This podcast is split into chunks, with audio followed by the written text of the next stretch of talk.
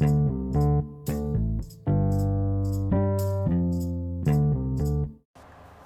うも皆さんこんにちは。スカイランドベンチャーズの木下です。え今回は早稲田大学在学中に VC やスタートアップでのインターンを経て起業し、現在インスタグラムのアカウント運営代行事業を行っているフィントの大月優衣さんにお越しいただきました。え彼女のご自身の学生企業や、ま、自社のインターンの仕組みなどを主に、え話を聞きました。それではお聞きください。とはじめまして、株式会社フィント代表の大月優衣と申します。えっと、今現在25歳で、あの大学3年生の時に起業したして、今5期目になります。まあ、具体的にどんな仕事をしているかっていうと、SNS マーケティング事業とシクレという女性向けメディアなんですけども、もともと女性向けメディアをやっていて、そこでインスタが伸びて、インスタグラムの運用代行事業だったりとか、えっと、インフルエンサーマーケティング事業を始めて、今はいろんな企業さんの SNS 全般のマーケティング事業を行っています。まあ、具体的には化粧品ブランドだったりとか、アプリでメルカリさんのお手伝いだったりとかの運用、アカウント運用だったりとかをしています。よろしくお願いします。あれ、インスタのアカウントはなんか、累計のなんかその運用アカウントのフォロワー数がかなり大きいって言ってたんですけど、どのぐらいそうですね、500万人以上いますね。おその全部の、シクレの累計でまず65万人いるんですけど、はいはいあの全てのアカウント合わせたら500万人以上。100万人ぐらいのアカウントを要していると。はい。わかりました。ちょっと授業の話も後で聞いていきたいと思うんですけど、あの、今回来ていただいて、その、大月さんも25歳で起業、まあ、5期目ということですけど、学生起業ですよね。で、あの、VC とスタートアップでインターンしてから起業したというふうに聞いてるんですけど、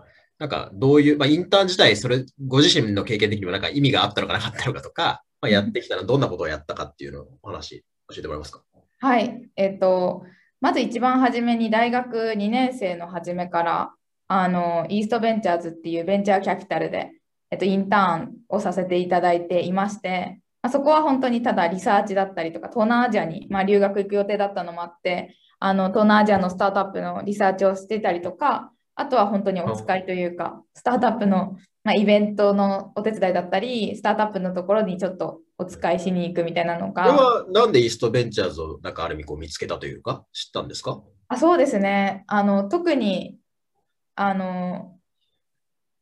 すごい何かバイトとか他にしてたわけではなくて、前あのプロゲートの加藤正さんっていう方がいらっしゃるんですけど、そのプロゲートの加藤正さんにこういろいろ教わってたりした中で、イーストベンチャーズから投資を受けたってところにすごく衝撃を受けて、その時投資ってすごいびっくりしたというか、そんな概念なんて分からなかったので、ですごい起業家ってかっこいいなって思ってた時期だったんですけど、すごい起業家寄せコード事業やったり、シリコンバレーにこう研修行ったりとかしてたので、その起業家に投資してたり支援してるっていうのが、そういう会社があるんだってことを知って、ベンチャーキャピタルとはあんまり分からず、そのおおなるほど。はいはいイーストベンチャーズのことをすごく調べていたときに、帯名さんっていう、まあ、あのイーストベンチャーズで働いてた方と出会って、そこであの始まったっていう。ぜひバイトしたいですみたいなえー、おあ、でも行ったんですね。そうですね、それがインターンだった松山大河さんに。そうですね、タイガーさんに次の日だったか、もう本当その週ぐらいにお会いさせていただいて、そのまま次の日とかから、なんならその日ぐらいからバイトが始まったという形になります。で、起業家成功座出てたりとか、あと、そのプロゲートの加藤さんっていうのは、なんか個人的につながったんですか？彼も社長じゃないですか。あそうですね、そのシリコンバレーにあの行ったんですよ、起業家養成講座とビジコンで優勝して、大学1年生の2月に。その時に、えっと、ご紹介いただいて、こう日本でもし起業するならエンジニアが必要だよっていうことで、エンジニアリングのスキル必要だよってことで、私がこうエンジニアを勉強するみたいなところで、そういうサービスを作ってるあの人がいるからっていうことでご紹介を受けたって感じです。ああ、なるほどね。なるほど。で、イーストベンチャーズのインターンは良かったんですか？すごく良かったですね。あの、なんだろう、あんまり私その時に起業家とか、まあ、投資とか、あの今の皆さんはすごくよく知ってるかもしれないんですけど、私は本当に何も知らない中だったので、すごいいろんな頑張ってる企業だったり、急成長していく企業を、まあ、横で見れたりとかしたのがすごく良かったなと思いました。なるほど。じゃあ続いて2社目のインターンはどんな？そうですね、シンガポールに留学してる最中に、あのまあ、学校に行きながら、えっと、事業の立ち上げというか、その EC の EC 事業部の立ち上げみたいなのを本当にやらせていただいて、まあそれはなんかネイル商材を日本日本のブランドってネイルってすごくいいんですけど、そのネイル商材、そのジェルネイルのをインドネシアだったりとかマレーシアだったりとかシンガポールにこう卸してる企業さんの EC の立ち上げをしました。なるほど。これは、なんでそこでインターンしたとかってありますか？それも本当にご紹介で、あのまあ、バックパックしながらいろんなこうベンチャーキャピタルの方とか、それこそ木下さんにもご紹介いただいたりとかして、うん。いやあのいろんな方々にシンガポールで会ったりしたんですよね。イーストベンチャーズのこう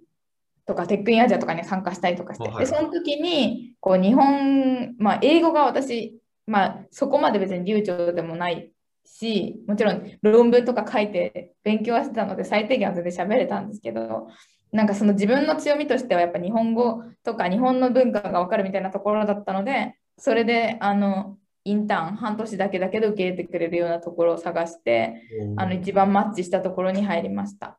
なるほどね。で、この次が戻ってきて、もうまた。日本に戻ってきて、キャンドルっていう会社に、えー、と1年弱ですね、働きました。なるほど。キャンドルは結構印象的だったということですか？そうですね、キャンドルがすごい裁量権を任せてくれてというか、こう、本当にあと切磋するた、切磋琢磨する仲間がいてと、仲間がいて、まあ、その2つがすごい良かったなと思ってて、同世代で東大でみたいな、もう本当に優秀でみたいな、東大とか、まあ、早稲田とか慶応とかのその優秀そうな人が多くて、で、今、そのキャンドルから 10, 10人とか企業が生まれてて、そういうすごいいいなんかホットスポットじゃないんですけど、そこに私が偶然入れたっていうのがすごい良かったなっていうのと、まあ、あと、まあ、そんだけ起業するくらいこう起業家というか、金さんっていう社長と距離が近くって、うん。一緒にこう頑張れたというか、事業を作っていけた裁量権を任せてもらって、社員さんマネジメントとかもさせてもらってたので、そういうのも含めてすごいいい経験だったなと思ってます。なるほどね。ちなみにイーストが多分インターン数人ですよね、当時。そうですね、もう一人だったです、ね。シンガポールのは？のはもう私しかいなくて。あ一人だけ。で、キ一人ャンドルは多分インターン数多いですよね。もうすごい多かったですね。多分10人から20人、も20人くらいだった。なるほどね。じゃあ、それも結構環境的にはだいぶ違ったっていう感じですかね。全部全然違いましたね。内容もまあ全部全く違いましたし、はいはい。任せてくれる内容だったり、数字の、まあキャンドルが一番そういう数字を追うとか、あの事業のビジネスモデルを理解するというところから一緒にできたので、そこはすごい起業する上でも役に立ったかなというふうに思って。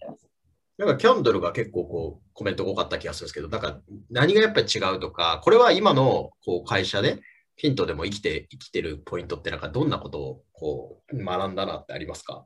そうですね、やっぱりあの何回も言ってるんですけど、裁量権を任せてくれるってところで、なんかこの数字達成すれば、正直やり方何でもいいよくらいには、こう任せてくれたりとか、社員さんと変わらないくらいだったり、社員さんと同じように頑張れば頑張るだけ登っていけるみたいな、こうインターンかどうかとか正直変わらないぐらい任任せてもらえたっていうのが大きくて、あの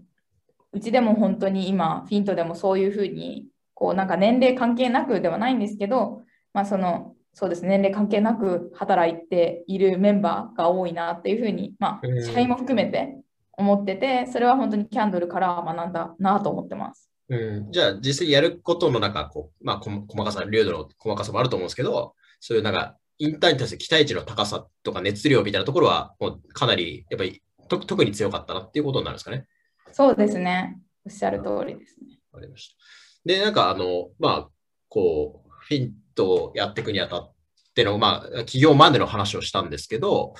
その、まあ、フィントが、あのどんな授業をやっててとか、まあ、なんでこう優秀な人たちが集まるのかみたいなところまで入って、なんか行きたいなと思うんですけど、ちょっと最初にも自己紹事業紹介してもらったんですけど、会社が2017年3月に、まあ、できて、で、その何回か転換期があるとは思うんですけど、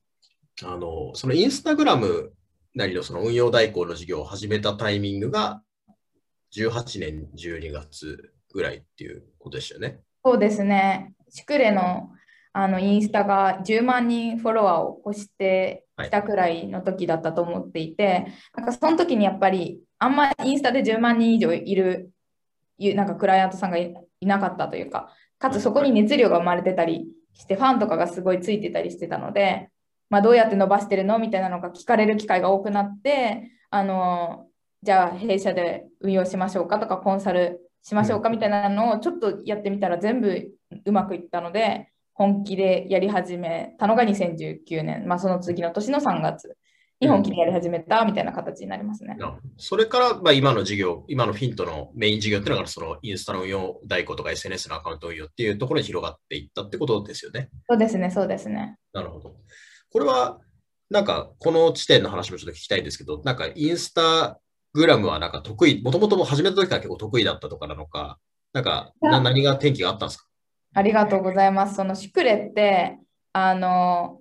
初め本当にウェブメディアでやってて、はい、なんでインスタはサブでやってたんですけど、あの、初め3ヶ月くらいすごい雰囲気で可愛い写真を載せてたんですよ。これめっちゃ可愛くないみたいな、これめっちゃトレンドっぽくないっていう気持ち載せてたんですけど、あんま伸びなくて。でも途中からすごいデータ見始めたりす、なんか、なんだろう、どういう投稿が伸びなかったのかの数値をすごく見たり、伸びたのかっていう数字を見始めて、こうデータで運用し始めたら、こう一気に3000から1万フォロワーに行って、うん、もう3ヶ月でこう3000人までめっちゃ頑張って達成したのに、3ヶ月もたもうちょっとかなのに、もう4日間くらいに7000人増えたみたいな。っていうのが、あれ？インスタって数字見たら伸びるんじゃないか？みたいなところからもうそこでインスタきちんとデータ見てやろうみたいなんで1000人1人立てて運用し始めて10万、20万まあ10万、20, 20万いったんです。10万人以上フォロワーが増えたっていう感じで、それがそのそのきっかけが結構大きくて、そのデータ見て運用してる会社さんってすごい少ないなっていうところから、あの私たちがきちんとデータ、そのノウハウもどんどん今貯めていってるので、そのデータをこう見た上で運用するっていうのをこう提供しているっていうのがフィントのこうビジネスモデル、シクレの成功モデルをそのまま他の企業さんでも使っていくっていうのがうちのビジネスになります、ね、じゃあそのシュクレってメディアを先に先行してやってて、インスタアカウントもあったけど、なんか割とサブ的にそのメディア、インスタメディア、インスタの方はやってて、はい、そこからなんか本気でやろうっていうのがデなんかデータを見て、その PDC 回そうみたいになったら、すごい結果もまあ出たっていうところがきっかけだったってことですよね。そうですね、まさにそういうことになりますね。これちなみに、この気になったのが、その10万フォロワーぐらいがいって、そのデータで PDC 回すっていう話があったと思うんですけど、ここにそのなんかその熱狂がっていうのもあったじゃないですか。はいはいはい。なんかこう、普通にスムーズにその単純に伸ばしていくと熱狂がついてくるもんなのか、なんかその熱狂は熱狂で作り方があるんですか？そうですね。そこでいくとやっぱり私たちはファンを大事にしていてというか、ファンの皆さんとコミュニケーションを取るっていうところをすごく注力していて、なんかやっぱり雑誌とか、まあ、今までのウェブメディアとかのとの違いってコミュニケーションが取れるところがインスタグラムっていいところだな SNS のところだなっていうふうに思って、まあ、例えば反応してくれたら DM であ DM で反応してくれたら絶対に返すとか、はいはい、こうなんだろうしくれっていうハッシュタグを載せてくれた投稿には全部いいねするとか、すごいこだわりを持ってファンを増やしていたりそのコメント返信とかそういうのも徹底的にやってましたね。じゃあ、なんかそういうユーザーさんに当たる人たちの熱量を保つためのこととかも全部その PDC の中に入れて運用して今もいっているっていう感じですかね。そうですね。で、運用代行の事業を開始して、なんか割とそのこういうのをじゃあ法人向けにこう仕事としてやろうっていうふうになった時って、こう最初のなんか、まあなんか2、3社っていうか、1社目なのか2、3社なのかっていうのが、なんかこう取れるかどうかとか、なんかそこでいいケーススタディになると非常に広がるイメージがあるんですけど、そういう意味ではなんか最初ってどんなお客さんで始めたっていう感じですか？そうですね、えっと、今ってメディアとか撮影型とかクリエイティブ作成とかいろいろやってるんですけど、その時は本当にシクレで成功したメディア型をいろいろやってまして、女性メディア。今のえメディア型と？とあの撮影、私たちがすべて撮影もして投稿もしてる、はいはい、あとはなんかこう、コンテンツも全部クリエイティブで作ったりとか。はいはいはいもしてたりとか、まあ、イラストレーターの方をアサインしてコンテンツ作るとか、こういろんなあの今やってるんですけど、初期はやっぱメディア型をこうシクレでメディアだったので、メディアの運用をメインで始め、2、3社やって。メディア型っていうのだと、どんなコンテンツが並ぶんですか？あそうですね。えっと、そうだな。いろいろあって、女性向けメディアもありますし、そんないろんなものなんですけど、なんだろうな。あのウェブメディアにあるようなもののカットで、で、はいえっと、今一番伸びているというか、私たちが運用させていただいて、まだ運用させていただいているのが、その時で言うと、私の節約っていうメディアになるんですけど、それは、あの、節約コンテンツというか、ライフハックだったりとかを、はい。こう発信していて主婦向けのコンテンツになるんですけどあの主婦の方々がこうんう暮らしのアイデアみたいなアカウントを始めてその時も本当に始めて数ヶ月34ヶ月で10万とかフォロワーがいったアカウントだったのでまあはい。そうですね。今2年間くらいで75万人なのではい。初期の伸びがすごかったなっていう。でそういうのがこう成功した中でそれをあのなんか本当に数万フォロワーいくアカウントがゴロゴロ出てきたんですよ。弊社で運用して。3ヶ月から4ヶ月くらいで。はい。なんであのそれを発信したらすごいお問い合わせ来たり紹介してもいいかみたいな声がかかったのでこれはいけるってなったのが2019年の3月ですね。ここが、なんで会社を作って丸2年ぐらいですよね。そうなんですよね。あの、なんか会社の成り立ちで言うと、その、そこのタイミングぐらいまでは、あの、大月さんだけで、あとみんなインターン生でやそれこそやってた。そうですね、社員いなくって採用してなくって、本当にもう亀さんみたいな感じの神さん。もう売り上げ、もう成長が全然してなかったんですけど、はいもうそこを起点にはい。伸びたり、メンバーも採用したりっていうのが始まりごます。自身とインターン数人って感じですか？そうですね、インターン生3人と私だけでしたね、2019年2月時点で。なるほど。で、そこで今はどどうなってるんでしたっけ？社員の方が？今は社員が27人ぐらいで、はいインターン生が15人以上いますね。なるほど。じゃあ合計40名ちょっとぐらいの、まあ、メンバーで。そうですね、そうですね。今もまだ、多分今月まだあと2人くらいインターン生入ってくるので、おまた増えますね。ーなるほどでちょっと結構フィントの授業聞いたんで、次、あの、インターン生がどんな風にこう過ごされてるかで、今の話だと40名のうちの15名ぐらい、まあ、もうそれ以上かな、インターン生がいらっしゃると思うんですけど、そもそも、なんかこのインターン生ってこう会社によって定義違うじゃないですか。その、なんか週1ぐらい来てる人たちをインターンという場合もあるし、もっとコミットがある人たちをインターンという場合もあると思うんですけど、なんかフィントのまずインターンってなんかどんな、こう、まあコミコミットメントなのか、なんか役割だったりとか、仕事だったり、関わり方がインターンなんですか？そうですね。あの、あのキャンドル、さっき話したキャンドルの経験もあるんですけど、やっぱりたくさんコミット、まあ、した方が会社がこう伸びるなというか、会社というか、まあ、自分自身も成長できると思ってて、インターン生自身。っていうところからあの私たちとしては、えっと、週25時間以上はマストで、まあ、大体週30から40時間ぐらい稼働するインターン生が多いですね。なるほどね。じゃあ週3、4とか、まあ、大体週3から5ぐらいか。はい。ぐらい、じゃあコミットしてるから、まあ普通の一般的な社員さんとかとそんなにまず、期待値、時間的期待値とかはもう変わらないっていう人たちが中心。そうですね。そこまで変わらないですね。で、こういうなんか、こう、彼らからすると、まあ、ある意味、こう、大学生がみんなインターンとかに、こう、まあ、僕、僕自身今回の話企画が出てきたのも、インターンのするスタートアップ結構少ないのかなと、最近は思ったりしてるんですけど、まあ、でも、なんていうの、みんな、あの、何かこう、活動したい人が多いと思うんで、大学生は。じゃあ、なんか、なんでフィントでやるやってくれてたりとか、その、フィントおすすめなポイントってのはどういうところにあるんですか？そうですね。やっぱりたくさん、あの、裁量権をやっぱりあのキャンドル時代と一緒で渡していて、はいあの例えばこのアカウントの企画を考えようとかだったら全部だったりそれのじゃあアシスタントさんのマネジメントとかをやったりとか本当に新規プランを考えるっていうところもやってるあのインターン生もいますしすごい幅広く、まあ、いろんなポジションがあるしかつそこの中でもあの裁量権を持っていろんなことにチャレンジできるっていうところが魅力かなというふうに思ってます。今できたのは、その社員さんとインターンと、そのスタッフの、まあ、方がいらっしゃるみたいな感じなんですかね。そのそうですね、業務委託だったりアシスタントさん、アシスタントさんがい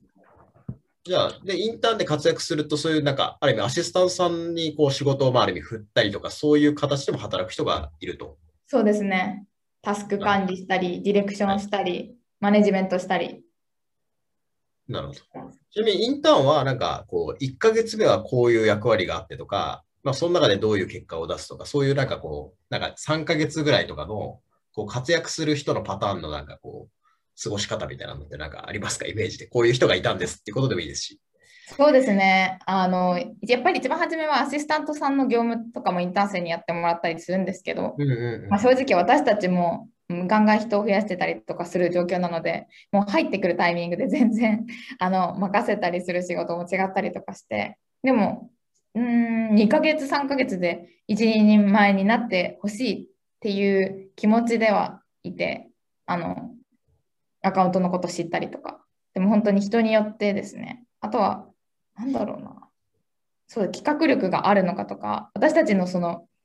あの会社のコンセプトというか、世界丸ごとハッピーにっていうビジョンで、好きなことや得意なことを生かすっていうのをフィントはすごく大事にしていて、その人がじゃあ得意なのか、コツコツやることなのか、それとも、えっとアイデアをすごく出すことなのかみたいなところを初めのまあ2、3ヶ月とかで見極めて、いろんなお仕事をまたお任せしてて、大きい企画考えてもらうなのか、なんだろう、こうマネジメント業務についてもらうなのかを判断したりとかしていますね。なるほどね。え、インターン生は大学で言うとどういうところが多いとかありますか？男女とかがどそうですね。総計がやっぱり多くって、まあ、すごいみんな優秀ですね。すっごい優秀なメンバーが多くて、うん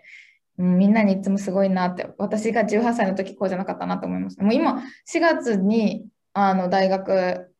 入った18歳の子とかも2人ぐらいいて、はい。すごいあの幅広く年齢層はいるかなっていうふうに思います。もちろん就活終わった人の大学4年生とかもいるんですけど、あとは、どうやってフィントを知りますか？ちなみにそういう人たちは。えなんかまず一つはリファラル、うんあの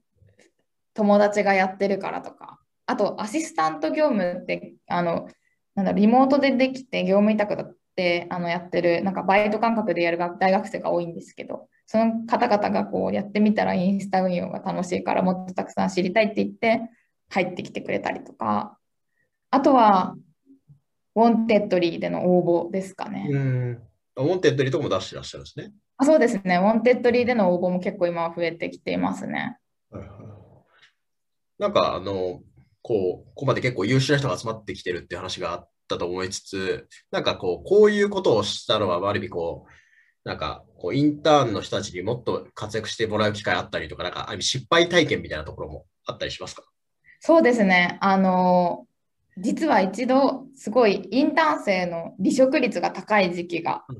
あったんですよね。なんかそれは、あのちなみに何名ぐらいのなんかタイミングなんですか？インターン生がなのか社員さんがとかでもいいですし。いや社員はもう本当に3人、4人くらいで、4人くらいですね。はいで、インターン生はでも10人、20人ぐらい採用しようとした時じゃあ今とあんまり変わらないぐらいの人数。あそうですね、そうですね。はいはい。で、あの、本当大量に1ヶ月で7人とか採用したんですけど、まあ、採用、インターン生の採用媒体を使って発信してたんですけど、その時にやっぱり訴求として、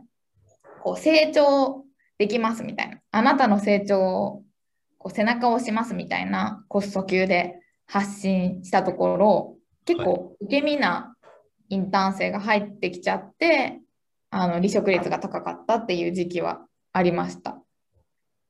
なんか結構普通成長できるみたいのってなんかこう、いい、いいなんかこうメッセージな気もするんですけど、それはどうどうやって変えていったんですか？そうですね、なんかその成長できるってなると結構成長させてもらえるんだって。この会社入ったら私が何もしなくてもとは言わないんですけども、そのこういれば成長できるみたいな風に考えてあの働く人が多くて、でもなんかうちの会社のなんか良さってこう裁量権を渡していろんなことにチャレンジできる。もう自分の垣根とかこうカオスな環境なので、フィントってまだまだ、そのカオスな環境を楽しみながら、こう道を切り開いていくみたいなのが楽しい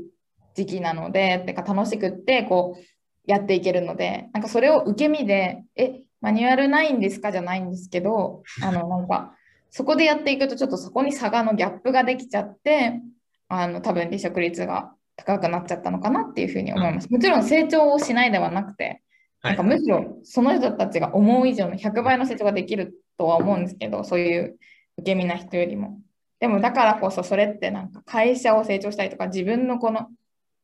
担当してる事業のあの数値を伸ばすってことをしたことによってこう成長しているみたいなのがあのフィントの魅力というか、フィントのインターンの魅力だと思ってます。でそれをか、まあ、会社を伸ばすか、会社を伸ばすっていう、ある意味こう、ことを一緒に、まあ、同じ船に乗ってやろうみたいなところが、今は、今っていうか、そういうメッセージの方がより良いっていうことなんですかね。そうですね。一緒に事業を伸ばすみたいな。うんうんうんうん。どんななんかこう、なんかスタートアップでインターンしたい人ってなんか、フィントの場合だとどんな人が多いですか？それどういうことをし今後どうしていきたいとか、就職、フィントで働きたい人もいるのかもしれないですし、なんかどういうふうに進路を考えたりしてる人が多いとかありますか？そうですね。フィントであの社員になってくれるインターン生もいますし、うんなんか将来起業したいとか、まあ、どこのタイミングで起業したい、自分で何かやりたいっていう人もいますし、まあ、やっぱり圧倒的チャレンジをして、こう経験を積みたい。なんか多分やりたいこととかは分かってないけど、チャレンジングなことを今やって、その楽しみたいみたいなメンバーも多いと思います。すごい、でもみんな優秀ですね。あとは、あの、こう、休学してインターンしている方もなんかいらっしゃるってことと、あと、あの、社員にして、あの、コミットメントしてもらうみたいな人もなんか中にはいらっしゃるみたいですよね。ですけど、なんかこれってどんな人がいてとかっていう、どうどうしてそういう仕組みになったのかっていうのも教えて、なんかあんまり聞かないと思うんで。そうですね。うーん。あの、なんかそんなに正直社員とインターンあの変わるってことはなないところも結構あるんですけど、まあ、やっぱりコミット時間が社員の方が確確保されて週40時間以上、まあ、働くし、あのだからこそその平日であのなんだろうビジネスアワーにやっぱり来てもらうことになるので社員になると。なんかそうなると、えっと、なんかお大企業とか弊社扱ってたりするので、そういうところってやっぱ常に連絡を取り合ってとか、うんそれで新しい企画を考えてとかするので、やっぱ大きな案件を任せられるみたいなところが正直あって、社員になったりとか、あとはまあリーダー業務って言っても本当に本当のリーダーというか、大きいチームのリーダーとかをまあ任せたかったインターンとかもいるので、その人とかはやっぱり社員になって、そのみんなが顔を合わせるときにちゃんとマネジメントするみたいなのがありますね。ちなみになんかこう、まあ、あの、みんな、あの、いいインターンの子がお子たちが多いと思うんですけど、なんか、例えばこういうタイミングで来たこの人は、すごいこう、まあ、めちゃくちゃ活躍してくれたみたいな、なんか、できる具体的な形で、なんか、こういう人がいますっていうのを話してありますか？そうですね。やっぱ、うん、創業初期に来てくれたインターンとかもすごい活躍してるなと思ってて、あの本当、シュクレが始まったばっかり、それこそ2018年3月伸びた時にいたメンバーがもうずっと3年くらいインターンしてくれてたりとか、あのそうするとすごい全部シュクレのなんだろう歴史がわかるので、どんなメンバーが入ってきたとしてもそれを歴史を語ってくれるみたいなところでよかったりとか、まあ、それと同様な形で今人事であの活躍している子もいるんですけどあの本当に大学1年生の時にフィントに入ってでそこからディレクター業務をやって人事をやったりしていて、まあ、そこも本当にずっとこう成長を見てたりとか自分もディレクターでインターンしてあの運用とかもしてたからこそあのどのポジションのことも、まあ、大体分かってこう説明できたりとかすごいあのやっぱいろいろなインターン生がいますね。なるほどね。え40名ぐらいの今、組織になっても、今もそのインターン生出身、今もインターン生ですかね、の方が人事をやってるんですか？そうですね、やってますあそ。れすごいですね。えじゃあ、その社員さん社員もになって、社員になってですね、インターンから社員になって、あ、なるほどね。で、それこそ社員が二十数名っていう、そこのところで言うと、人事やってると、そういうプロセスもいろいろやるけど、その、多分年齢的にはお若いですよね。そうですね、まだ20とかで20人くらい取ったりしてます。はいはい。じゃあ、そういう人が人事。で、もう一人だけですか、会社の人事は。いや、えっと、チームでやってたりとか、外部にあのお手伝いしてくださったりしてる人がいる時期とか、いろいろ、あの今も手伝ってくれてる業務委託の方とか、アドバイスいただいてる方とかもいますね。なるほどですね。じゃあ、そういうのを経て、じゃあ、まあ、長いことやってくれてるかつ、まあ、人事だ、その業務だけじゃなくて人事だったりって広げた役割を担ってくれている人たちもいいだと。はい。まあ、大月さんここまであの話してもらったんですけど、あの、まあ、フィンとしてはなんか今後どういう人と、あの、まあ、今回のテーマインターンも含めて、どんな人と働きたいとか、まあ、そういう人たちになんかこういうことを伝えたいっていうのがあれば教えてください。あの、これからフィントは SNS を起点にもっともっと、あの、いろんな事業をやっていきたいと思ってますし、まだまだ SNS マーケティングはあの広められると思うし、自分たちのシェアも全然大きくないので、あの SNS といったらフィントってなれるようにあの大きくしていきたいと思ってます。